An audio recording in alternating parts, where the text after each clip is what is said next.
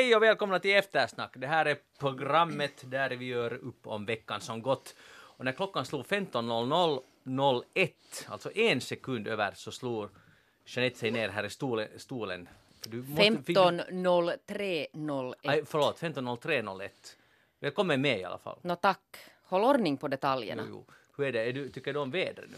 Jag tycker det är hemskt kallt. Ja, det blåser nog en del. Det blåser väldigt mycket. Är, det, är du arg? Du, du verkar hemskt arg på mig när vi sågs på grund av det här vädret första gången. Nej men du måste ta emot det, så det, det vad vänner ja, gör. Just det. Man tar emot känslor. Hörde du Ellie Flen att hon kallade mig att vi skulle vara vänner? Det var, det var ett stort steg efter 13 år, för det är det vi gör idag. Vi firar eftersnacks 13-årsjubileum. Och Ellie Flen är med och firar oss. Välkommen. Tack. Hur länge har du varit med i Eftersnack? Oj, jag vet inte. Fyra, fyra, fem. Fem. Fem kanske. Fyra, fem? Något, Något sånt. Ja. ja. och du har kommit ända från Nykarleby för att vara med i födelsedagsfesten. Jepp. Det är fantastiskt. Jag heter Magnus Lundén. Eftersnack fyller 13 år just idag, eller ska vi säga nästan idag, för det var 2005 i slutet av november som sändes första avsnittet av detta helt otroliga program. Då på den tiden var det Anna-Lena Laurén och Stan Sanila och jag och Jeanette, du joinade kanske ett halvt år senare. Så då kan vi ha 13 års Jeanette-jubileum sen i, på våren. Eller hur? Härligt. Ja, var är champagnen hörni? Det, det bjuds på vatten. Så det har, ekonomin går mot det sämre här på Och det är så att det är, in, det är inte politiskt korrekt mer att äh, servera alkohol. Förutom på midsommarsändningen då? Och ja, på midsommarsändningen, det är, och det är ett undantagsfall. För, och det är det som handlade om Retsina då, så det, det räknas inte riktigt. Så ingen vill ändå dricka det. Men 13 år är en lång tid, eller är det en lång tid? No, nu är det nu vet du en jättelång tid.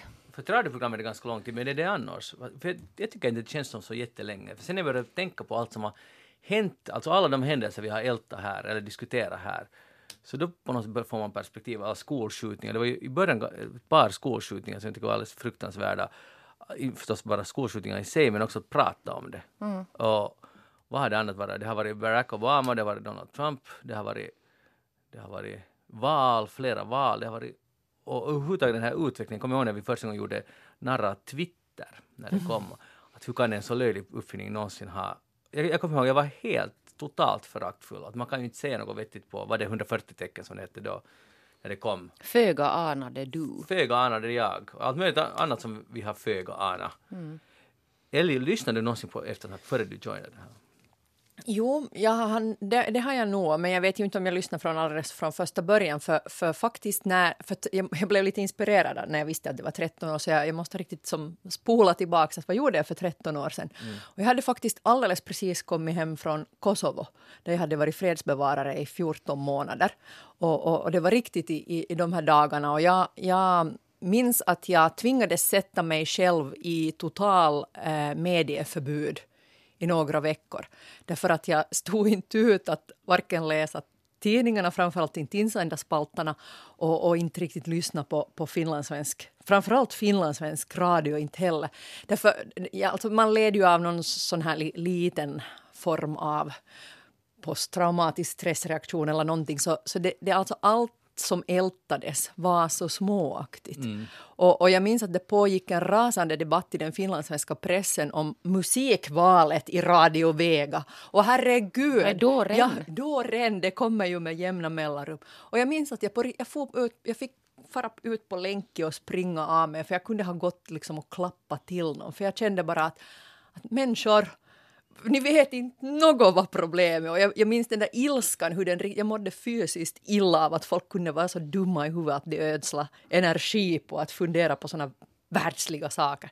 Nå, sen sedermera har jag väl själv kunnat börja reta upp mig på dålig musik. så, så det lugnar ju ner sig. Men just då efter att jag kom hem så klarade jag inte av att lyssna på radion. Så jag kanske inte lyssnade på den första sändningen. Det är lika så bra att du inte har lyssnat på det. Och jag är glad att, alltså, eller jag vet inte hur många som lyssnar på det men vi har lagt ut det då när vi firar tioårsjubileum, det här första avsnittet, och det är ju, det är ju förskräckligt dåligt. Om jag, Var det så? Ja, det tycker jag faktiskt. Jag tror att jag kanske inte har lyssnat på det. Nej, men någon det, utveckling måste ju ha skett på 13 ja, år, hör du. Men jag, jag, tycker att du har, eller jag känner igen det där, i och för sig har jag aldrig varit fredsbevarare i Kosovo, men att jag förstår vad du menar när man kommer, och sen blir allt, men allt känns så smått, men det enda trösten man kan hitta, det är inte bara ett finlandssvenskt problem att det är ju egentligen till vilket välmående samhälle som helst som man kommer, så märker man, om man kommer från ett område som har stora problem så, man, så blir man ju, får man ju samma reaktion. Mm. Att ibland blir jag, tänker just det här typiskt finlandssvenskt, men det är det ju inte. Nej, så är det inte. Och jag menar, du känner garanterat igen det också, Jeanette, om- som har rest mycket som journalistrollen. Att, att man blir liksom bara arg när man kommer hem. Men sen får man ju samtidigt börja tänka att men till, tänk vilken tur. Tänk vilken tur, vilken lyx att vi inte har större problem än så här. Och klart vi har större problem, men att vi har tid att älta sådana här saker. Det är ju ett det är tecken en på att lyx vi om mår man bra. förstår att det är en lyx. Annars är det ju inte en lyx om man tror att det här är på riktigt det där, att det är det största problemet. Mm. Så då är det ju, det är också lite mystiskt då. Ja. Men ehm, vi ska fira, som det så fint heter i Finland, i arbetets tecken, det vill säga vi ska diskutera. Och till er... Varför ser han så ut på Jag är så sättet? nöjd och jag är så glad för att idag blir inte tema svensk Finland utan jag har tillbringat hela veckan i Kemi. Och det där jag bestämde, efter, jag blev så inspirerad av min, min vistelse där att jag bestämde att idag i eftersnack talar vi endast om Lappland. Och det där om läget där och, ni- och ni är totalt oförberedda på det här. Jag Jo, om någon undrar så är det alltså så att vi aldrig vet vad det handlar om. Men nu hade vi ju kanske räknat med någon sån här vanliga nyhetsagendan. Men Nej, jag fick vi veta då 14.59 Ja, nu blir det Lappland. 37 att det blir bara Lappland. Och det blir inte bara Lapp, man kan säga, jag kan till och med säga att det är inte Lappland utan det är begränsat till havslappland. Och då är då frågan, vad är havslappland? Jag, jag, jag lovar att det inte skulle bli någon frågesport, men det här tänker jag fråga. För, Merilappi. ja, precis, men vad är det? No, det är den just där delen vi- som ligger där va? Oj, förlåt att jag avbröt. Nej, varsågod, varsågod. Var- var det kanske var bara bra att jag avbröt. Alltså det är just Kemi. Alltså Mm. den där lilla remsan av Lappland som kommer ut i Bottenhavet. Vitsi, så, ni är så kunniga! För när jag första gången hörde det där Sea Lapland, alltså, så tänkte havslappland, jag tänkte vad, vad är det? Men nu förstod jag ju sen. Men att jag hade inte alls fattat att det marknadsförs som ett eget område. Här har jag en broschyr på engelska. Jag tänkte testa den här sloganen, för det första tycker jag det här är ganska coolt. Det är alltså Lappland och på omslaget, det här borde ju bli en sån här finlandssvensk utpost, för här har de satt en segelbåt på bild, eh, att det är Sea- Sea Lapland och där seglar man. Och det här tycker jag är en fantastisk kombination av Lappland och att just det här havslivet på, ute på havet. Och sen har de sloganen, och det här vill jag testa på er, The name says it all. Funkar det för er? Sea Lapland, the name says Fattar du förresten Magnus att hälften av våra lyssnare har lämnat oss Ja, nu? Men, men- vi, Också för 13 år sedan hade vi Det inte så många lyssnare. men, men alltså, jag, jag kan säga, får jag, eller avbryter jag dig nu Varsågod, igen? varsågod, Förlåt, jag är riktigt varsågod. dålig Varsågod. idag. Eh, visste du att det finns en sån där, det finns någon sån där boj utsatt i havet där utanför Kemi som, eh, som, och det är en av de där liksom mer såna bland seglarfolket en sån där eh, en sån där speciell rutt som de ska göra och så får de ett diplom när de har varit upp dit och rundat den där bojen. Mhm. Och så får de meddela det någonstans om de skickar sina uppgifter någonstans så får de ett diplom att de har rundat den här bojen. Så det är en, en viss speciell rutt att man ska segla upp i Bottniska viken. Och det skulle jag vilja göra. Men det visste ju Magnus som nu är expert Men på står det i den här broschyren? Det, har, nej, det står nog inte här. Jag har nog faktiskt titt, läst den här broschyren, men här är mest reklamen bara om hur fantastiskt det är. Ja. Och det är fantastiskt det där. Och, orsaken jag var i Kemi var kulturorsak. Vi skulle öppna en utställning på Kemin Taidemuseum. Uh, och det var för det första en fantastisk upplevelse att vara där, ett jättefint utrymme. Uh, fina loka, lokaliteter. Men jag vill först berätta lite, helt kort resumé om Kemi, för det är ganska intressant att det är en stad där, kommun där, eh, stad där uh, Vänsterförbundet är största politiska grupperingen. Sen kommer Socialdemokraterna och sen är resten bara små strunt, lite, lite kokomus och lite Samlingspartiet. Samling, lite samlingsparti och lite uh, sannfinländare och, och sådär. Och då tänkte Elli på dig, att, att hur skulle du klara det här? För att, Hemskt dåligt. Ja, det var- Hemskt dåligt. om du nu skulle flyttas till Kemi, så vad skulle du göra? Var, skulle- vem skulle du liksom alliera dig med? Nå, jag skulle börja med att bilda en SFP-lokalavdelning där jag sannolikt skulle få, få styra i allsköns ro. Det finns 42 finlandssvenskar i Kemi. Kanske du skulle få någon av deras röster, Just det. eventuellt. Ja, men skulle det räcka till inval månne i stadsfullmäktige? Det, jag tror Kemi. inte, Elli. Men skulle du känna dig... Alltså, har du svårt att samarbeta med vänsterförbundare? No, nej, inte alls. Det är ju skillnad på vänsterförbundare och vänsterförbundare också. Jag menar till exempel i, i människorättsfrågor så, så har jag mycket gemensamt med, med, med många vänsterförbundare som jag känner. Sen, sen den ekonomiska politiken, då där brukar det sen skära sig lite mera. Men, men vara- inte är jag nu så hopplös. Så jag, du liksom, människor är faktiskt människor oberoende av, av sina åsikter och det finns onda och goda vänsterförbundade liksom det finns onda och goda SFPR. Va? Finns Ja! det onda SFPR? Hörde du? Kan du ge några namn? jag, kan, jag kan göra en lista till Ja, nästa nu, sändning. Elifle, du kan ta över det här programmet för det här, det här vill lyssnarna höra. Vi- Vilka är de där onda SFPR? Ja, tänk, fundera på det du nu. Eh, Hur var det med det där Kemi nu då? Återgå till Kemi nu är du Hon vill snäll. inte tala mer om det här. Nu ska vi kunna ha ett, program om SFP också i och för sig. Nåja, vi återgår nu till Kemi. De har då en kromgruva och pappersfabriker och fyller 150 år nästa år. Och rent turistiskt, eh, turistiskt så finns det isbrytaren Sampo, en fin vindkraftspark och de har den här serietidningsfestivalen. De har allt händer där. Och när du sa nu uh, om det här med Ellie om uh, svårt att komma överens om den ekonomiska politiken, så de är jättestolta över det att det är en arbetarstad, men de satsar på, eller inte kanske män, och samtidigt satsar de på kultur. Och det tycker jag det är jättefint. Teaterhus, visserligen nu fuktskadade, eller de har dålig innehusluft, så det måste byggas på nytt. Eh, men de satsar i alla fall på kultur. Det här konstmuseet är jätte, jättefint. Och, det här var de alltså stolta över. Så att, det, här, det här låter lite rikssvenskt på något sätt. Jag tycker där finns den här gamla traditionen av, av liksom vänstern plus kultur. För den är ju inte helt självklar heller, den här kombinationen. Så skulle, skulle du kunna stödja en sån här politik, att man sen satsar också på kulturen samtidigt? Mm, jag försöker lite tenta det här nu. Ja, klart jag skulle stödja en politik Nå. som handlar om att satsa på kultur, Magnus, Nå, ja. om det inte är mer invecklat än så Nej, det är där. just så där enkelt. Det är just så där enkelt det. Men det som ni nu inte har kunnat ge er, er dom om, för jag är, jag är nämligen kritisk till det här The Name Says It All, för jag tycker att Visit Silaplan säger ingenting. Alltså man, man förstår egentligen inte vad det är. Men de har samlat, alltså de har samlat reklamer. Det är ju en sån här reklambroschyr det där. Är det? Jag menar alltså sloganen, Nej, det säger ingenting. namnet säger allt, Silaplan. Jag tycker It inte heller. not. Så det var en dålig konsult som bjudit på det där. Men nu ska vi gå till de riktiga uh, temana. I uh, Lapin Kanso, då, som jag läst tre dagars tidningar från vare, i, princip varenda bokstav. Det är otroligt hur mycket det står i en dagstidning. I alla fall, de har så en, varje dag har de en sån här spalt där man får texta in, ni vet, man får texta in vad man, hur det känns just då. Och här tänk, tänkte jag igen på Ellie Flen. Hälsningar från en jordbrukare, kolon. Ni gör era barn en björntjänst genom att köpa moppobil och mönkie. Vad är det på svenska egentligen, mönkie? Fyrhjuling. Fyrhjuling. Barnen måste orka gå, springa och cykla flera, flera kilometrar. Stämmer det här? Nå, eh, det beror ju på hur många kilometer de där barnen ska röra sig. Man Mm. behöver faktiskt inte få ända till Lapinkansas spridningsområde utan räcker med att komma till Månäs Mm. i Österbotten så, så, så kan det ju handla om, om 20 kilometer som ungdomarna ska röra sig för att träffa andra. Och då kan ju nog en moppo vara helt på sin plats att röra sig med när man ännu inte har bil. Men naturligtvis är det också viktigt att barnen motionerar och rör sig rent fysiskt. Va, hur, hur uttömmande trodde du att du skulle få? Nu, nu, alltså, jag, är, nu, jag håller med den här jordbrukaren i Ja. Lappland som säger att, det, att han vill bara varna alla föräldrar för det här nu. ja, men, Och, och det är ju lätt hänt just man tänker sig att om det är så långa avstånd i, i att där, där måste man få ha en mopp och en fyrhjuling och så vidare. Men här säger nu jordbrukaren att det kanske inte egentligen är så, man ska lite se upp. ja, men om man har 20 kilometer den där ungen till nästa kompis Mm. så tycker jag faktiskt han får ta moppon. Ja. Det kan vi ju hålla med om, Jeanette. Alltså, ja det där som då är hemma från Pirlax. Ja. Och det var ju då 20 kil- kilometer till Borgo. Och vi började ju då alltså extra knäcka som barnvakter med min vän Paula redan i tonåren. Och det gick ju inga bussar och inte hade vi någon moppe så vi cyklade. Ja. cyklade. Här står så. Hälsningar till jordbrukaren. Jordbrukaren, du är vän med jordbrukaren. Dit och tillbaka. Men skulle du göra, Ser nu, nu är det frågan, det här var då, 80-talet ungefär. Ja. Skulle du göra likadant med dina barn om du, du skulle bo på samma hus?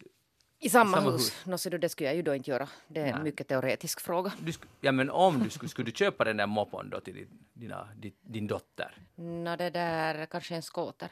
Mm. Ja, men med andra ord, tiden har förändrats. Nå, jo. Förresten så tar de där jordbrukarbarnen tar traktor. Ja, det vet vi med Magnus, för vi liftade ju med en traktor när vi var där i Österbotten. Kommer du ihåg? Ah, jo! Det gjorde vi ju verkligen! Och mitt i natten dessutom.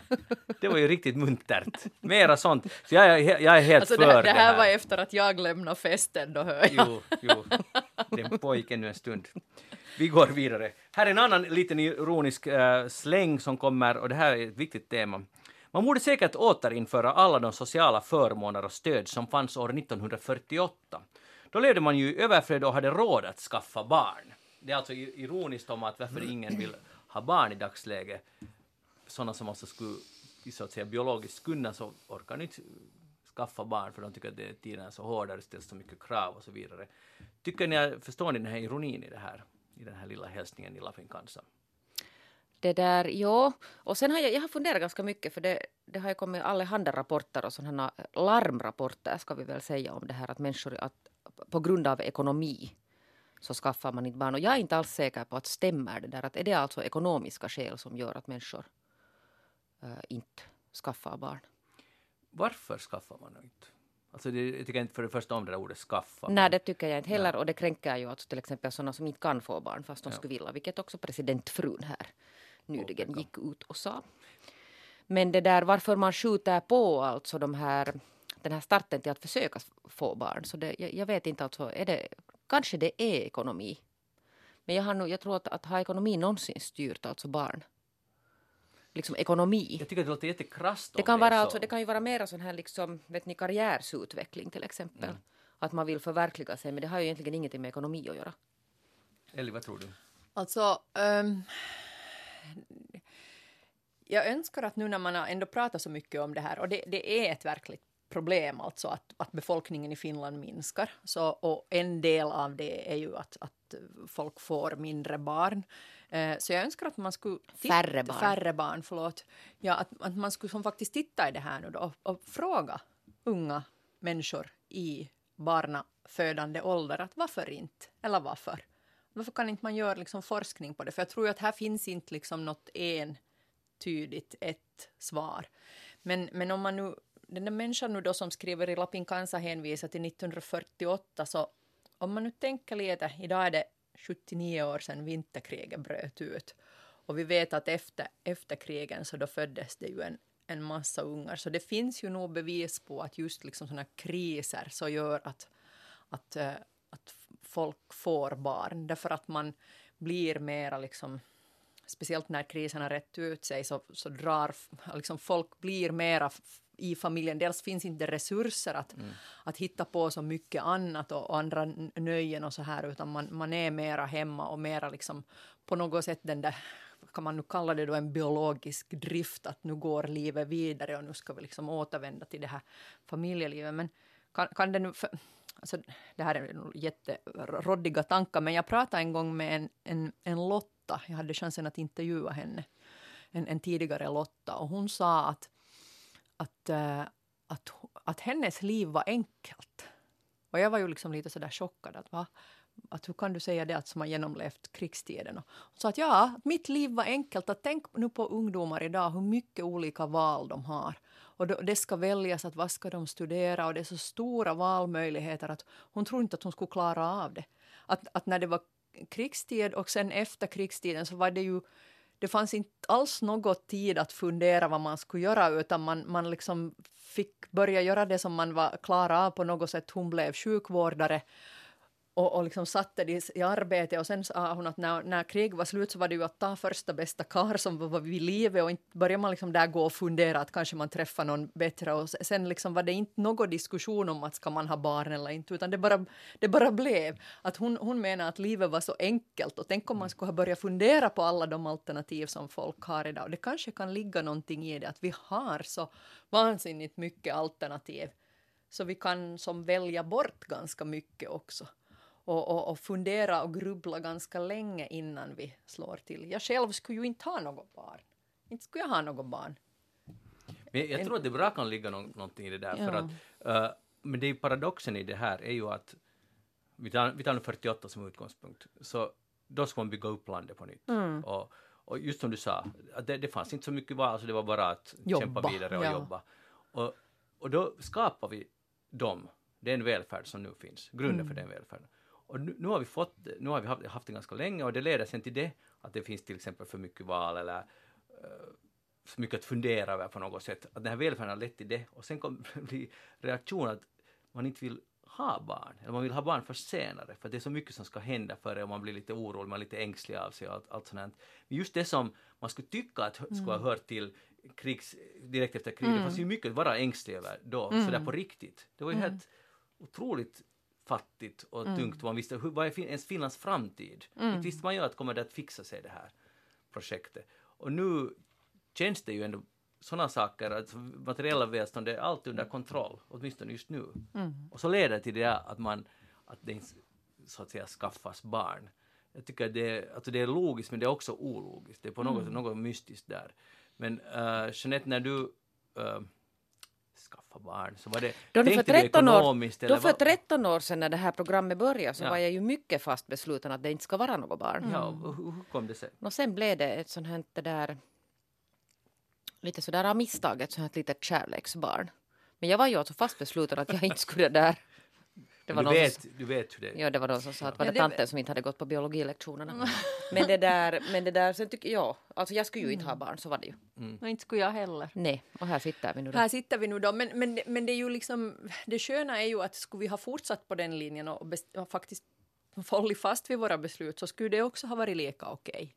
För nu har det ju genom tiderna sen funnits kvinnor som har haft barn som inte alls har varit lämpade att vara mammor och inte, no, på riktigt inte skulle ha varit särskilt intresserade av den där, som speciellt förr var väldigt traditionell och väldigt på ett sätt som du skulle vara mamma och husmor. Och vi vet att de, de kanske inte alls var lyckliga där. Så nu är det ju på det sättet fint att det idag går att man behöver inte vara på ett sätt utan man får välja själv. Och du, ditt liv är inte på något sätt eh, ofulländat även om du inte skulle ha barn. Du kan Men det kan leva inte vara ett- någon plikt. Nej. No, det, är det, är- det är ju såklart det är så. Eller det är ju kanske inte så klart, men det så måste ju vara. Mm. Men, men det är intressant om, när ni båda är nu här, och det tänkte jag inte ens på, ni båda länge tyckte ni inte skulle ha barn. Så vad var, hur tänkte ni då? Vad var det som sen hände som gjorde att det bytte? Det här blir väldigt privat. nu Nej, nej, du, men du kan tala om det på ett, på ett sätt att, som, som du känner dig bekväm med.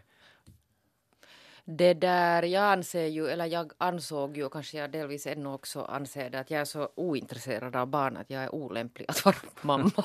Ja, no, det tyckte jag också. Det fanns ju så mycket annat intressant att göra. Ja. Vara fredsbevarare i Kosovo till exempel. Men då, då förstår ni kanske dagens generation. Då är det ju Ja. helt Ja, jag legitimt. förstår dem Ja, alltså, jo, jag alltså, förstår dem alltså jättebra. Sen vet jag inte därför att det där, jag tror att var det månne Joel, vem var det som var här alltså för någon vecka sedan och talade om alltså just det här. Det var då när det hade kommit den här senaste att, att den, den här Finland, alltså finländarna, antalet barn som föds uh, sjunker dramatiskt. Att ett hur stort problem är det sen alltså på riktigt? För att det är på något sätt den här liksom utgångspunkten då utgår vi från att finländarna måste föröka sig. Att om inte finländarna förökar sig så är det inte värt någonting. Men jag menar sån här eh, globalt alltså tittar man sån här befolkningsbalans så kanske det nu inte är någon katastrof att just Exakt. finländarna inte föd, föder nu lika mycket barn. Det är liksom en ganska sån här elitistiskt sätt att Ja, se på ju, det här. det är ju liksom, varför ändrar vi inte istället våra samhällsstrukturer så att de passar mer till det här? Jag menar, vi kan ju inte hålla på att ha vårt nuvarande pensionssystem till exempel, men det borde vi ju ha fattat redan på 70-talet. Ja, men inte bara det att det Att- finns att ju det nog, går inte. det finns ju nog andra människor än de som är alltså infödda finländare som, som finns här till exempel. Ja, no, det- Eller skulle behövas Sen här i det, detta ja. land. Men att man tänker om, att kanske vi inte behö- behöver vi vara så många i Finland. Men okej, jo, nu, tillväxten bygger ju ofta på att det ska vara, vara mer människor i jobb. No, ja, Ja. men man kan, de här människorna kan komma från några andra länder också. Det kan de ju. Men det anklagas ju säkert ofta från en äldre generation att dagens unga vuxna är så egoistiska och vi talade också om i så fall om er två också tidigare, alltså det här är bara hypotetiskt, men att, att tänka bara på sig själv och vill inte ha de här barnen och inte lämpade, anser sig inte vara lämpade för barn. Hur, om, ni, om ni fick höra sånt då, vilket de nu får höra, så hur tog ni emot en sån här kritik? Var det bara att se er, att jag gör som jag vill? Jag har faktiskt skrivit en kolumn om det där någon gång i tiden. För, för jag, och, och den handlar om det att, att det är nu ingen skillnad hur man gör, så är det fel. Någon tycker att det är fel. Du är, du är liksom egoistisk om inte du skaffar något barn. Eller så skaffar du för tidigt och inte har liksom Och, studerat. och skaffar färdigt. du barn så då har du förstörd miljön dessutom. Precis. Och det tycker jag är annars det allra sämsta, det är ett argument som jag inte tycker håller någon granskning överhuvudtaget. Men förlåt, först. Nej, bara just det. Ja, och vad skrev du mer i din kolumn? Ja, no, no det och, och, och sen att, att, att, att antingen så mammorna då så och, eh, det är fel om man är hemma med barnet för länge för man borde återvända till arbetslivet snabbt och det är fel om man sätter ungen för tidigt på dagis och återvända till arbetslivet och tänka på sin karriär och det är som ingen skillnad hur man gör så är det någon som pipar och gnäller och tycker att det är fel. Så, så det, det är nog ett sånt där väldigt, alla får ju ha en åsikt om det här. Alla, alla har en åsikt om på vilket sätt man ska vara förälder och, och det här kanske kan vara en del av problemet. Att det är så hemskt liksom mycket tyckare och förståsigpåare som har, har, anser sig ha rätt att kommentera ditt sätt att vara förälder. När vi kanske Ja, och ska det vara har ju mer varit- relaxed och, och det låt har ju folk varit- vara. jätte så här problemfokuserat det här med föräldraskap de här senaste åren. Det skrivs jättemycket eh, texter och, och det där rapporter om det här att hur jobbigt det är att vara förälder hur utmanande det är och, och hur loss den här nya föräldragenerationen är. Att det är liksom mycket så här problemfokuserat. Och det är ju konstigt, för det borde vara ganska självklart. Jo, och det har ju många sagt också, sådana, sådana sakkunniga, att, att kanske man någon gång borde prata om det här goda också i föräldraskap och inte bara måla ut. Jag menar om, om unga läser och tar, tar del av det här så det verkar ju som att det är rena rama helvetet att få ett barn. Att det är liksom, sen är allting bara skiter sig. Nå, kan du nu, är du nu redo att säga att det är inte ett helvete att få barn? No, inte det, men alltså nu, nu innebär det ju andra utmaningar. Men, Okej, då, då, då kan jag säga det, att det är ganska roligt. Jag är hemskt roligt. glad att jag är förälder. Jo, jo, och sen när man kan börja prata med någon så blir det ju roligt. Men du, jag tror att du kan redan nu prata. Ja, verkligen. Alltså, jag har kunnat prata många år med min Hej, vi går vidare. Här är, visste ni att uh, Röda korsdistriktet, Lapplandsdistrikt, fyller 80 år i år? Det är ju värt att fira, eller hur? Nåja, här har de intervjuat Erkki Kitkyöjoki som har varit med nästan från början i verksamheten, för att han, det här är alltså Lappin Kansas tisdagsversion, så han äh, var evakuerad då till Sverige naturligtvis när Lapplandstyskarna drog fram över, över Lappland och, och så kom han tillbaka till Muonio som liten kille och allt är nedbränt i Muonio förutom kyrkan och fem andra hus. Det finns alltså ingenting och de har inga pengar, ingen äger egentligen någonting mera, allt har gått åt pipan. Och, och så ska de börja bygga upp det här livet på nytt. Det här har ju skildrats, inte kanske så jättemycket till, till den stora allmänheten, men nu har det börjat komma lite böcker om Lapplandskriget och så vidare. Men i alla fall, han berättar att han, eh, de fick hjälpsändningar från USA till Lappland. Och i en av de här paketen som kom till honom, en liten pojke, så fanns det en päls, alltså ett klädesplagg. Och det här klädesplagget använde han så länge han bara kunde. Han växte ifrån det, ur det och, och blev för stor för det och med långa tänder måste han sen ge vidare efter några år. Men den här pälsen höll honom varm i den kalla lappländska vintern. Och det här, när han försökt fundera varför han har varit aktiv i Röda Korset i, i 65-70 år, så allt hänför sig till den där pälsen. Han fick av någon och så har han velat ge vidare. Han har gett tiotals liter blod under livet i blodinsamlingar och så vidare och har hjälpt och hjälpt och hållit på. Ge, helt enkelt varit redo att eh, räcka ut en givande hand i och med att någon gav den till honom. Och det här tycker jag är jätteinspirerande. Tror ni att det alltid funkar så här? Och om det funkar så här, så vad ska man kunna dra för lärdom av det här, Jeanette? Jag önskar att det skulle fungera så här. Jag funderar att månne det fungerar så här nu idag. Kanske det gör det. Att det väcks någon sån här godhetsgen inom människor som, får, alltså som, som befinner sig i en svår position. Jag hoppas det. det jag tycker det här är en jättefin historia. Nu ger han det här vidare. Vi, vi får nappa på det här i eftersnack. Vi ger det här vidare. Och, alltså det här givandets glädje. Och sen också, Ja. det är ju inte bara konkret den där pälsen. Men om det faktiskt är så att det här ledde till att han började tänka, så att säga, tänka efter att wow, jag fick någon vara snäll mot mig. Nu är jag snäll vidare. Tänk så, förlåt Eli att jag är lite naiv, men tänk så god världen skulle bli. Jo, men jag tänker Ja, alltså men till inte det, exempel något, nu, det är fint. Men Nej, för jag har ägnat lite tid här nu så där att fundera ganska mycket på så här fattiga barnfamiljer nu på sistone. Och nu alltså inför jul så ordnas det ju en massa olika insamlingar på olika orter alltså för de här fattiga barnen som alltså på riktigt inte har någonting. Det finns såna barn i Finland. Att hur de, alltså jag tänker att, att kan det vara någon samma slags mekanismer att om de sen får faktiskt då för en gångs skull någonting, ens en julklapp. Mm. Att, att, att kan det hända sen någonting, det kan ju vara, ingen vet hur betydelsefullt det kan vara för ett barn som inte har någonting. Mm. Och jag tycker att, att då när det var den här lite större flyktingvågen 2015, så de som var mest empatiska mot, mot flyktingarna så, så av äldre människor så var ju sådana som hade hade själva blivit då evakuerade från, från Karelen eller, eller hade liksom varit krigsbarn i, i Sverige och hade på, på något sätt egen koppling till det här. Eller mest empatiska kan man säga det, men att jag, jag hörde några sådana som uttalade sig och hade mer förståelse för det.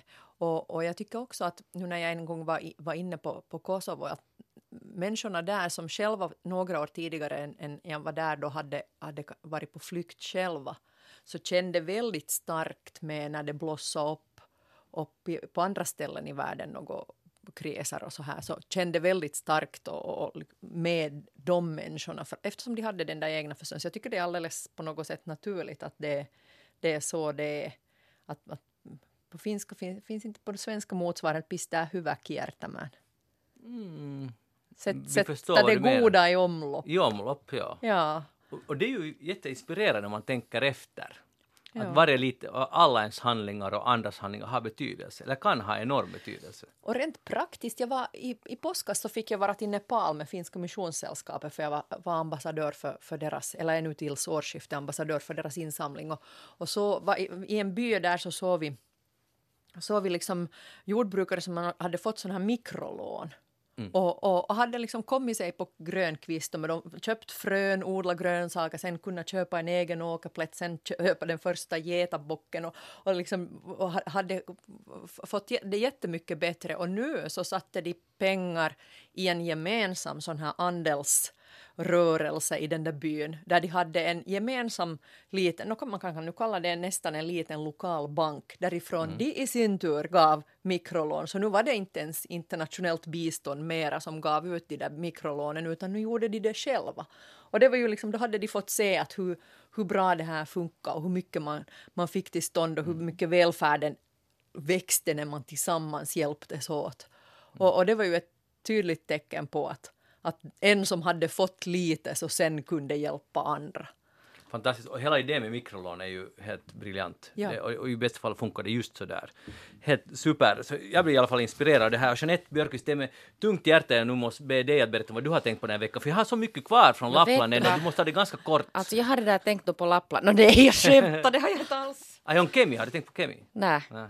Hörde det där, jag har tänkt på den här amerikanska missionären, den här John Allen Shaw. Shaw, hur man nu säger sen hans namn. Han den här som... eh, Var det han som död? Ja, dödades? det var han som Oj. ville gå det Ja. där. Det var någon, sån här, han var alltså besatt av den här idén att han skulle gå och missionera och, och predika Jesus till den här alltså mycket, mycket eh, isolerade det här stamfolket på den här ön Sentinel i Indiska oceanen. Norra Sentinel. Ja, som är alltså, den är, den är alltså förbjudet att fara dit. Men den här, den här John Allen Shaw har nu alltså i många, många år var besatta av den här tanken att han vill fara och träffa det här folket som alltså, de är helt isolerade. Ingen vet alltså egentligen någonting om dem. Man vet inte hur de kommunicerar, man vet alltså ingenting. Och de är skyddade, alltså just för den skull ska de få vara alltså helt i fred. Men det ville han inte respektera. Utan han ville ta sig dit och så ville han äh, predika om Jesus. Eh, och han försökte alltså en gång fara dit och det där blev ju bortjagad och sen var han lite kränkt eh, och uttalade sig också någonstans att han förstår inte varför de är så Han skrev ett brev till sina föräldrar. Jo, att, att varför de är så det där fientliga att, att han vill ju bara liksom hämta Jesus med sig. Så hade han visst några presenter alltså. Han hade en fotboll. saxar, säkerhetsnålar och en fotboll för att göra ett gott första intryck. Och det slutar ju sen jättedåligt och sen andra gången han försökte, de, de sköt ihjäl honom alltså. Och sen blev han väl begravd där i sanden tror jag. Och det här är alltså otroligt fascinerande på så många plan. Det håller jag med om. historien. Hela världen är fascinerad av den här. Ja, alltså verkligen med all orsak. Det har ju sen uppstått då ett problem för att den här kroppen är ju kvar där då på den här ön. Eh, och de anhöriga skulle väl på något sätt då vilja att, att den här kroppen skulle hämtas tillbaka men, men man vill inte fara dit nu, alltså bergen. Att det är på något sätt nu, månne det kanske till och med blev beslutet att den här kroppen får bli där. För att det är för farligt och för att det riskerar alltså den här eh, ursprungsbefolkningens både hälsa och, och välfärd. Ja, de kan få något... Ja, de kan väl- av, av flunsa Ja, de kan alltså dö av, av en helt vanlig influensavirus. De har alltså en helt, det är liksom en helt isolerad. Och bara alltså den här, hela den här, jag har alltså då inte vetat om att det finns en sån här eh, folkgrupp. Men vad tycker du nu? Är, är det rätt jag tycker att, det är helt rätt alltså att lämna, lämna honom kvar där. Sen har det ju alltså funnits sådana som är lite så här, tycker att det var ju rätt åt honom.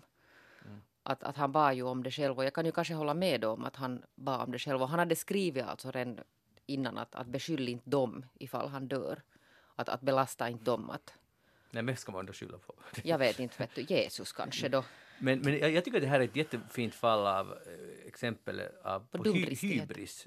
För man tror att man är den där utvalda som nu ska rädda den, de här stackars människorna, vildarna, som inte förstår sig på något. Jag far nu dit och fixar det. Och, och Men så- alltså, ja, och fixar det alltså med saxar, säkerhetsnål, fotboll och med att predika om Ja, ja, Jesus. jag men, det är visst det jag menar. Hybris. Att man har inte riktigt fötterna på jorden. Nej. Det gick nu så här, men det är inte ofta, alltså, för, för det mesta ska man ju nog tycka synd om, det är ju hemskt att människor dör.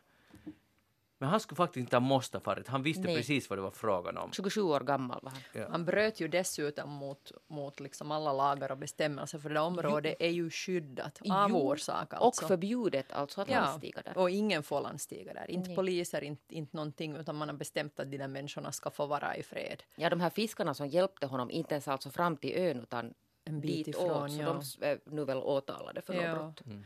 Ja, ja, det, det känns lite för grymt att säga att han får skylla sig själv, men jag tycker nog att man kan lämna caset. Men förstår ni alltså Lämna det bara, låt det vara och, och, och, så, och så får man bara säga åt fiskarna att fatta nu att nästa som kommer så för inte Ja, det finns ju honom. många som nu är rädda att det här alltså intresset nu kommer Ja. att, att det där Ja. ö, ö, väckas för att det finns tydligen någon sån här resebyrå som ordnar sådana resor där man får fara lite och titta på sån här ursprungsbefolkning. Och man förstår ju att nu är det ju i dagens värld där allt är möjligt att göra, så att säga, man kan resa vart som helst. Så plötsligt kommer det till allmän kännedom, jag visste inte heller om det här, jag tror att jättefå människor känner till det, här. i Indien säkert känner man till det. Att det finns ett ställe, det är ju alldeles otroligt fascinerande. Det finns eh, någon som inte har haft egentligen någon kontakt med yttre världen, riktigt lite har de ju Och haft. sen är man ju På alltså, flera hundra år. Och man, jag kan fara dit. Och men sådär, jag menar, sådär på ett mänskligt plan, jag förstår att det här är, för- men alltså nu kan man ju vara att nu skulle det vara jätteintressant att veta Ja. lite. Ja, då skulle det vara, Ja. men, men, men alltså den här hälsoaspekten är ju på riktigt allvarlig. Ja. För att de, de har ju som ingen som helst motståndskraft. Jag undrar om det var i Hesari där jag läste där man, man som för tidigare hade tagit och kidnappat några av de där människorna och De tagit dog, och, och de dog ju ögonaböj. Ja. Som Jeanette sa, första bästa flunsa för att de, de hade inte någon motståndskraft. Så låt nu de där människorna vara. Det, Ja. det, det går inte att varken få och döpa dem till kristna eller, eller få dem till en del av vår värld. Det är bättre Men man förstår där. väl det där, alltså man vet väl inte ens riktigt hur många det finns. Det finns några olika uppskattningar Mm. mellan 50 till några hundra. Ja, upp till 500. Ja. typ. Jag undrar Men sen tänker jag bara att hur länge kan de överleva? För att de inte kommer, Ja. jag menar det blir ju i något nytt skede så blod blir skulle det... ju behövas. Alltså, sån här sak blir man ju också lite intresserad Alltså, fin- alltså, det skulle vara helt, helt otroligt att få far, åka dit om man skulle kunna vara en fluga på väggen. far på något inte dit. Nej, jag far inte. nej. Men jag tror att det här uppmärksamheten kommer att leda till, det kommer att finnas någon som ska göra nytt försök och lite filma. Tänk att göra en dokumentärfilm om det här. Den skulle vara en hit hela världen. Men det kommer ju att förstöra allting. sen. Jo, förstås Jo, förstör det allt, men, men, det, det, men människor ser inte kanske, de tänker nu det här är helt unikt och jag kan, jag kan nu fixa det här. Det, det, den här gången var det Jesus, nästa, nästa gång blir det dokumentärfilm eller något annat. Man hittar alltid någon orsak varför just man ska fixa det här. Men jag hoppas att ingen gör, ingen gör det. Nu måste vi gå vidare för det vä- havslapplan väntar. Elin Flen, vad har du tänkt på den här veckan? Nå, jag inspirerad av det här att det är nu 13 år Ja. sedan, sedan eftersnack började så, så måste jag riktigt som sagt fundera på att var var jag för 13 år sedan och, och, och, och kom då alltså fram till det här att jag just hade kommit hem från Kosovo då. Eh, åsnebryggorna, en åsnebrygga ledde till en annan och så började jag fundera på ledarskap. För faktiskt under det här eh, dryga året som jag var i Kosovo så så hade jag både liksom en av de bästa cheferna jag någonsin har haft och en av de sämsta cheferna jag någonsin har haft. För det bytte kommendör där ungefär i mitten av... Och det var den här första hal, halvan så hade jag en, en sällsynt bra chef som man fortfarande kommer ihåg med, med, med värme. Och nu när jag börjar fundera på det här så tänkte jag tänk, tänk vilken effekt det har på en människas yrkeskarriär och yrkesliv och att man har en god chef. Alltså en människa som faktiskt orkar lyssna på en. Och det är nästan så jag börjar med blossande kinder kommer ihåg att, att inte var ju jag särskilt superbäst. Jag var alltså pressofficer. Och, och inte hade jag ju någon erfarenhet av det när jag for dit. Och där skulle jag då rådgiva den här översten som, som då var kommendör. Och jag är alldeles säker på att med hans erfarenhet så hade ju han tusen gånger mer kunskap om, om den branschen än vad jag hade egentligen. Men det, det, det visade han aldrig utan lät mig ändå bära mitt ansvar och, och lyssna på alla mina små bekymmer och orka med mina men ändå tog det där starka ledarskapet. Han hette förresten, eller heter, Jari Kallio och numera så är han rektor på Försvarshögskolan. Så det, det känns så där bra Tänk att en, en människa som man upplevde att var en så bra ledare som han nu utbildar Finlands framtida officerer och leda den institutionen. Så det blir säkert jättebra och, eh, och officerare av, av dem i framtiden. Men tänk, tänk om det skulle ha varit andra vägen så jag skulle ha haft den där dåliga chefen till först. Skulle jag ha mistat hoppet för hela den där missionen eh, redan, under första metrarna och, och, och liksom på något sätt deppa ihop och tänkt att det här blir inte till något Men, men, men en, en god chef kan få en att tro på, på, på liksom hela värvet, hela hantverket man håller på med och tro att det kan bli till någonting. Och man får känna sig liksom stark i sin egen yrkesroll. Och det blev ju sen på sätt och vis mitt yrke, hela den här kommunikationsbranschen efter det här uppdraget.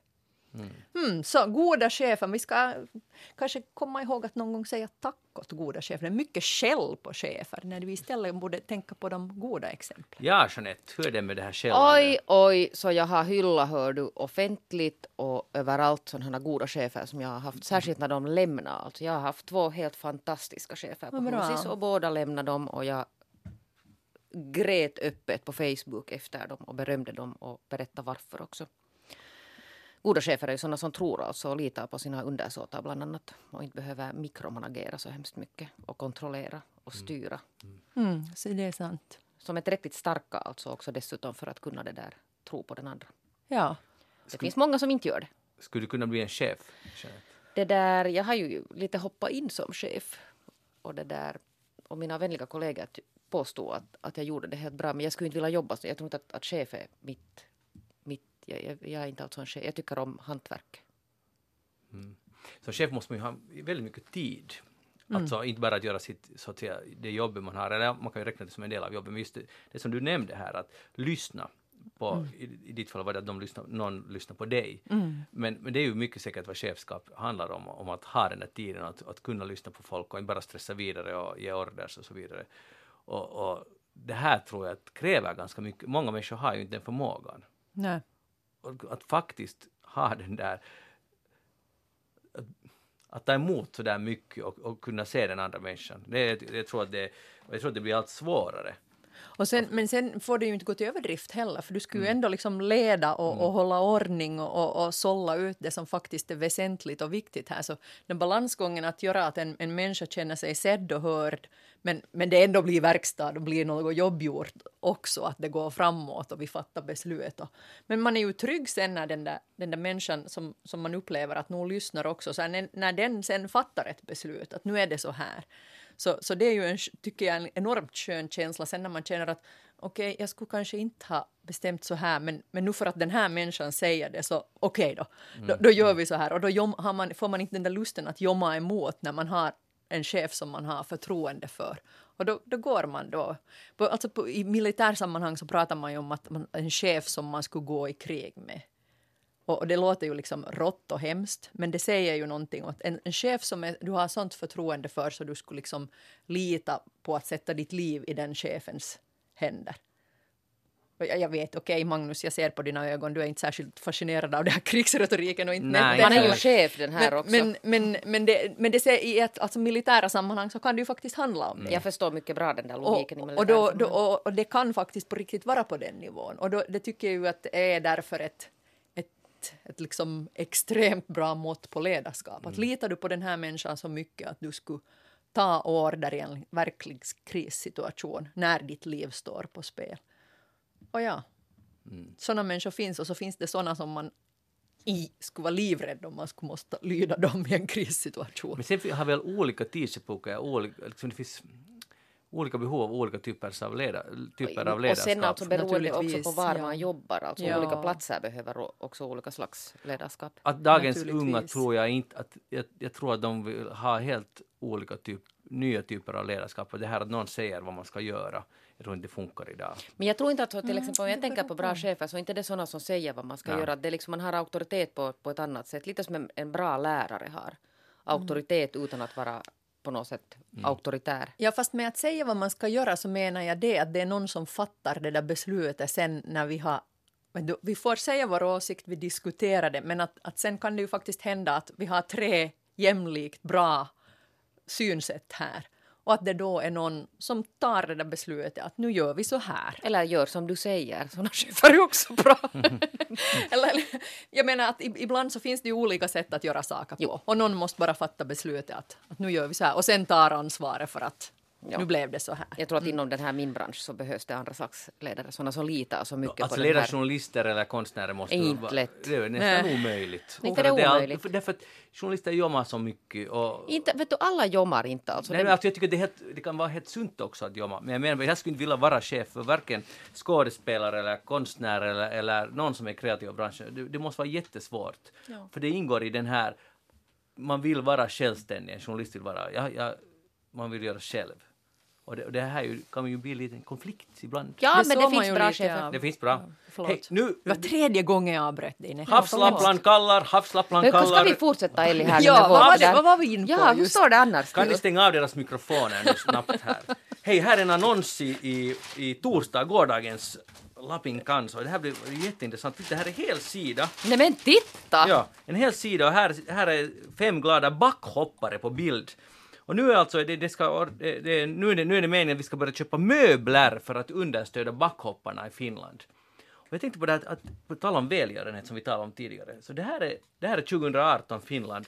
Att här ska vi köpa, om man köper nämligen, om man köper ett apoteksskåp och ett bord som man kan justera höjden på, plus en så kallad aktivitetsstol. Det här allt kostar 1135 euro tillsammans. Om man köper det här paketet så går 50 euro till backhopparna i Finland, för vi måste få dem tillbaka nu i skick till OS. Men jag har ett, jag har ett tips. Nå, Tänk om man ger den här 50 euron direkt till deras någon sån här förening. Ja, det är ju ganska bra. Sparar man ganska mycket pengar. och, och, och så självklart, nu när du säger det så här, för jag var en shit, borde jag köpa det här nu Ja. för att stödja De backhopparna? har säkert någon förening. De har. Eh, Nå Eli, skulle du, jag gick på det här då, eller jag gick nu egentligen inte på det, jag, jag tänkte att wow, att det är så här man nu ska få, få Finland på fötter. Men hur är det med dig, skulle du kunna tänka dig att köpa det här möbelsättet för att stödja våra backhoppare? Nej, Nej. Nej. det, det, det är inte sådär. Jag skulle nog kanske hellre stödja den där mannen då som jobbar för det där Röda Korset. Att det ligger mig närmare om hjärtat då. Men för någon annan så är den här backhoppningen viktig. Och, Men man kan stödja det utan att köpa tre möbler som man inte behöver, tänker jag. Ja. ja. Jag, jag, tycker nog, jag tycker att Jeanette, du, är- du är nog, du är min vän och du är så klok. Men ibland har jag mina julstunder. tidning och, och de vet säkert bäst det här företaget. Om backhoppningen ligger Lapin Kansas läsare nära om hjärtat så då, Alltså, men vänta, vänta. på ett helt annat sätt. Man får en keps på köp. Får man det? Men då är det förändrat, för det är inte säkert att man får det om man ger direkt 50 euro. Men sluta skratta nu. Jag menar backhoppningen i Finland är på dålig nivå. Det är Nej. riktigt bra att någon gör Men någonting det, åt det. ja, visst, men det här handlar ju en- redan om det att är det, det, här, det står inte det här är vår plikt, men jag, det är alltid intressant att är det, hör det till Finland att vi ska vara bra i backhoppning? Att är det på något sätt så att, att det här är viktigt? Nå, bara vi nu skulle få någon annan än den där Matti Nykänen att prata om så skulle det det, skulle vara vara en fint. fin sak. Det Harry hade- Olli. Hej, tycker ni om Norrsken? Ja. Jag älskar Norrsken. Mm. Jag såg faktiskt Norrsken på TV igår. Såg du på TV? Ha- Wow, har du någonsin sett det riktiga Nej. Ah, nej, jag såg på har TV, du det var aldrig- det- Jeanette har inte sett Nej, Norrsken? nej, jag har inte sett. För, för att hon har inte varit i Lappland. Svensk Man behöver ju inte komma längre än till Nykabi för att se norrsken. Inte var där någon Norrsken senast jag var där. Ja, men det var för, för att det var på sommaren. Jag var faktiskt, hörde, där jag var faktiskt där på vintern också. I Och början av det här året. Och ingen Norrsken ändå. Inte någon Norrsken. Hur, eh, jag måste få rätta det lite nu när det, vi har 13-årsjubileum. Hur långt norrut i Finland har du varit, Jeanette? Men jag tittade ju där på den här kartan här före sändningen. Det var nog ganska högt uppe. Nå, hur högt? No, nu, var det, nu var det liksom ganska högt. Inte kanske då inte kanske ovanför Uleåborg och Nej. kanske inte riktigt heller i Uleåborg. Söder om... Någonstans mellan Jeppisuoli och Borg. Typ. Ja. Ja, just det. Där har Det Jeanette finns ganska Björkqvist varit. mycket mellan Jeppis No, och mellan. Kokkola, Kalby och, och Uleåborg. Nej, Så det lönar sig på riktigt att fara och, Jo. och, och se för att det, det är nog en stor chunk av Finland som man inte har sett. Om Men jag har varit på Lofoten. och, Okej. du, så. Men det hör inte till Finland. och för jag, jag var då alltså, jag var då i Kemi och jag, jag skulle säga att jag håller helt med Ellie. Det finns så mycket att se i det här landet och jag rekommenderar att man kan åka tåg dit. Ja. På sju timmar kom man till Kemi. Det gick som i ett, ett sky. Och sen åkte vi nattåg tillbaka och det tog 12 timmar. Och det var också, jag alltså kom i morse eh, från, från Lappland med det här nattåget. Det var så bekvämt och mjukt och förmånligt Alltså är du sponsrad av VR? Jag skulle gärna eller? vilja, jag hoppas, jag, gång efter gång talar jag snällt om VR, de förtjänar inte alltid och inte har jag fått något fyrke ännu för det. Men i alla fall, eh, det här med Norrsken, för nu läser jag här i Lafin Kansa att där, de har i Ranua, de har ju den här djurparken där. Nu har de tänkt satsa också mera på asiatiska turister, ni vet de ju älskar de här norrs, norrskenen för att det finns det ena, är det i Kaxlautanen så har de en sån där som eh, har de så här Iglo Village, det börjar väl där. Uh, och man, på tal om att göra barn, man gör barn där i norrsken så blir det på något sätt heligt och jättebra. Och det är en grym business. Alltså man ligger i, man tittar på norrsken och Jeanette vet ju nu för tiden hur man gör barn, så man gör det där samtidigt så, så, så då blir Så det... jag skulle vara lite upprörd om någon skulle titta på norrsken samtidigt som man... Ja, just det. Du vet, man borde leva i nuet liksom. I, Eller någon det- lite ja. kanske skulle jag liksom önska att söka någon mag fokus- ja. magiska krafter från. Ja, men nu ska vi inte klaga för det här, så här man gör business i Lappland No, nu jo. tiden. Ja, I alla men fall. det, det stämmer. Och det där kan man göra på, uh, utanför Vasa på Kalles inn också. Nu ska du inte försöka, hör du här, snylta på Lapplands idéer. Ja, ja, exakt. Men nu får jag komma till saken. I Ranua har man nu byggt 20 stycken ny, nya sådana här iglon och de har någonting som ingen annan har. För det är den första uh, iglobyn som är byggd vid en strand. Det här är faktiskt vid, en sjö. Och det betyder, som de skryter med, att man får dubbelt upp av norrskenet för det reflekteras i sjön. Så när man då älskar, som det heter så fint, så inte bara uppifrån utan liksom det kommer överallt ifrån norrsken. Så det blir extra heligt det här barnet. Är det inte fantastiskt? Helt otroligt. Det där många människor faktiskt tror på att det blir heligt, det här barnet. Jo, jo. Alltså nu blir det dubbel. Jag, jag, jag lovar inte att det var heligt, men det var på något sätt jättefint. Men, Det- men heligt eller inte, men det är ju bra om det är bra business. Och jag vet att där, där på, på Replot så kostar det alltså 500 euro natten ungefär. Mm. Att sova i de där glashusen.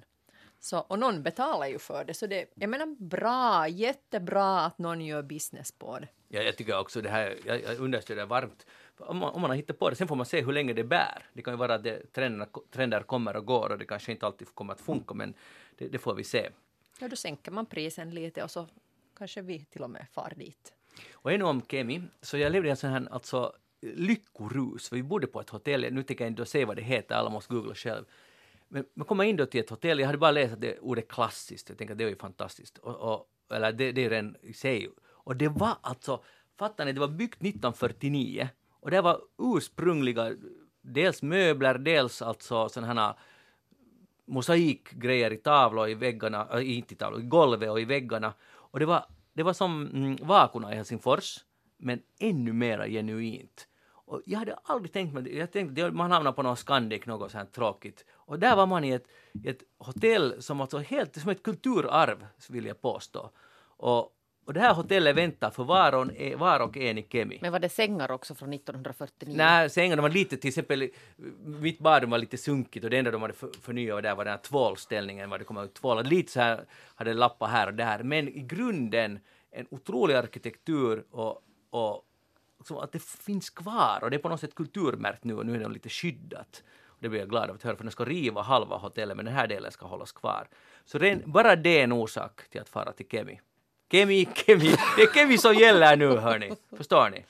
Du, ver- Eli, Eli, du verkar inte helt övertygad. Och det, därifrån går buss nummer 70 till Haparanda. Och tänk också på den här över, alltså hur nära Finland och Sverige ligger där. Det är ju helt, det är, ju, det är samarbete. Som Jag tänk- österbottning så har man ju varit i Ikea i Haparanda, Ja. så, så då har man ju du- passerat Kemi. Då skulle, om du skulle, Kemi skulle vara mycket närmare till, till Ikea. Aha, nu ska du börja flytta henne till Kemi och No, grunda ja. någon sån här SFPs lokalavdelningar. Jag, jag tycker det skulle vara en ganska bra sak att göra. Det finns en lokalavdelning i Uleåborg, så så långt sö- långsökt är det inte. Mm. Hörni, eh, vi hade ju förra gången berättat om, om, om den här musen som fastnade i min musfälla. Eh, Heli, har du, Jo, jag hörde, ja. Och du tyckte att, att nu är Magnus lite löjlig, eller hur? Nej. Nå, säg som det är. Säg, låt det komma men bara. nej, jag, jag, jag hör väl kanske till dem som inte tycker att det är så ont att sätta ut en musfälla, men inte Mm. vill jag ju heller se ett djur lida. Nej. Jag menar, jag är för pälsfarmning, men jag tycker inte att pälsdjur ska lida, utan de ska behandlas sakligt och likadant med mus. muspäls. För att i Lapin kanske var det en kolumn av, av ledarskribenten Petteri Holma som skriver en lång ironisk kolumn om, om det här att djuren ska också få djurrättigheter, eller liksom att det, non, det som kallas non-human rights.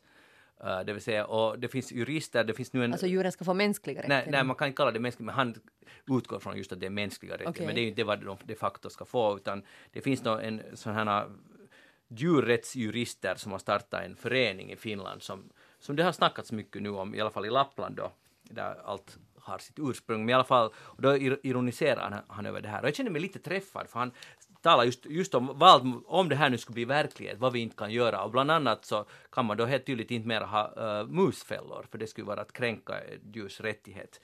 Och det, då slog det mig att jag har nämligen fått mycket feedback på min beskrivning av den här musen som sprattlar i min musfälla och, och jag försökte uttrycka en viss faktiskt empati med den här stackars musen och också stadsbons förskräckthet över, över hur brutalt det kan gå till. I alla fall, för den här musen dog inte direkt utan den sprattlade där länge. Men nu har jag fått, jag vill läsa två uh, brev som jag har fått. Först är det en som är jättearg på mig. Jag råkade höra den del där Magnus Lundén frossar i berättelsen om den döende musen.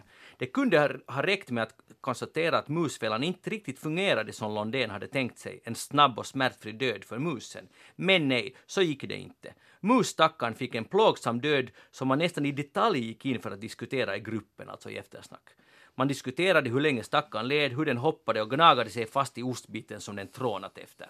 Och det här är då en, jag, jag blev riktigt arg och grämde mig över, över att jag ens lyssnade på hela sändningen. Det är inte rätt att utsätta någon levande varelse, stor eller liten, för onödig smärta.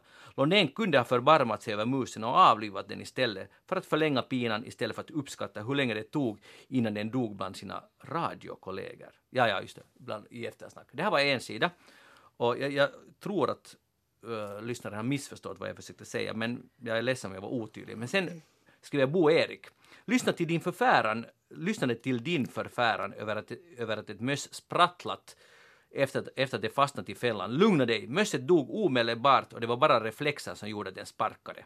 Och så vidare. Så jag har fått stöd men också kritik. Och jag vill säga att jag, jag tyckte det var, det var lite hemskt den här stackars Jo, och jag kan men- säga nu ja, som jag som såg dig i studion att du var faktiskt ganska skärrad. Ja. Så att det, var, det var nog inte så att du frossade. Och sen sa, konstaterar vi ju här också att nästa gång så måste du avliva. Du kan inte lämna den här musen där och Jag måste sprattla. skärpa mig, men jag måste få ha mus. Musfällan måste få finnas där, för de kommer inte in i mitt hus. Nu eftersnack har fyllt 13 och vi har bara ett enda budskap för er idag. Det är att fara till Kemi, havslapplan väntar. Det är endast sju timmar från Helsingfors och bara några timmar från Österbotten. Det väntar där med och, och vi vill tacka Jeanette Björkqvist för att du var här och firade våra 13 år, eller hur? Hurra! Och Elli Flen, tack så mycket för att du var här. Jag heter Magnus Londén och tekniker idag har varit Anne Heikkilä. Vi tackar också henne för att vara med här och fira våra 13 glorious år och eftersnack fortsätter också nästa år. Så någon dag kommer vi att fira 14 år och 14 är en magisk siffra, Jeanette Björkqvist. Vi hörs igen om en vecka. Ha det bra. Hej då.